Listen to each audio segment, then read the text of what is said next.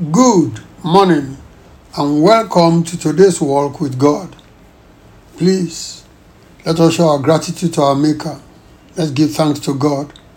Say, oh Lord my God, I thank you for watching over me and for preserving my life. I'm grateful to you, Lord my God, and I thank you for watching over me and for preserving my life. In Jesus Christ's name we give thanks. Amen. Let us pray to God now. Tell God, say, My Heavenly Father, please arise in your mercy and show yourself strong on my behalf. In the name of Jesus Christ. My Heavenly Father, please, in your mercy, arise and show yourself strong on my behalf. In Jesus Christ's name, we pray. Amen. Genesis chapter 15. Genesis chapter 15, verse 1. I will read from the Berean Standard Bible, BSB. I read now. After these events, the word of the Lord came to Abram in a vision. Do not be afraid, Abram. I am your shield, your very great reward. Full stop. The Almighty, the Most High God, the God who holds the heavens and the earth, pledged himself as a shield to Abraham. A shield, as we all know, is always with the person that it is protecting. God promised to be an abiding friend to Abraham. He will always be with him. That's the importance of a shield.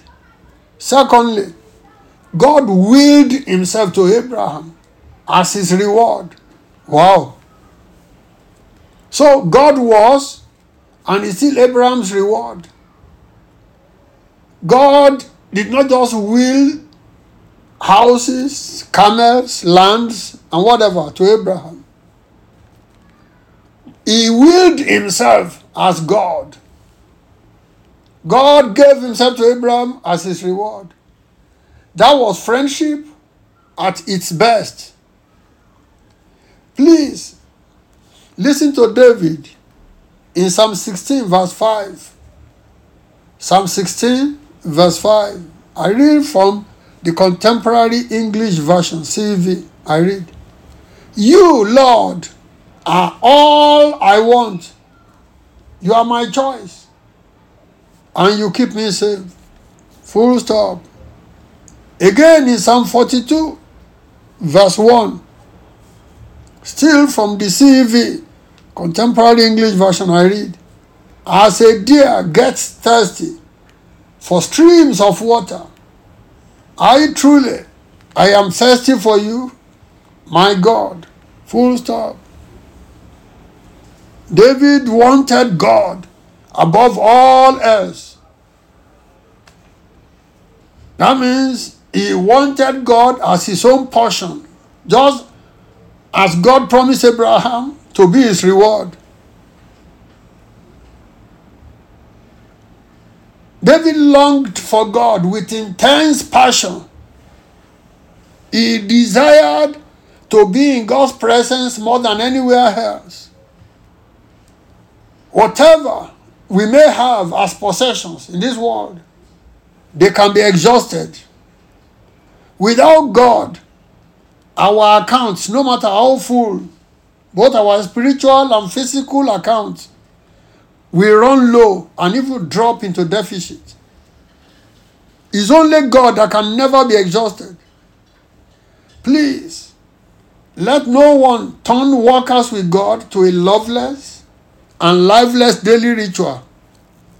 Let us depart from the Christianity of transactional religion, which only wants things from God and does not want God Himself. Let us really walk with God. That is, live for God, walk in love, and with increasing intimacy with God.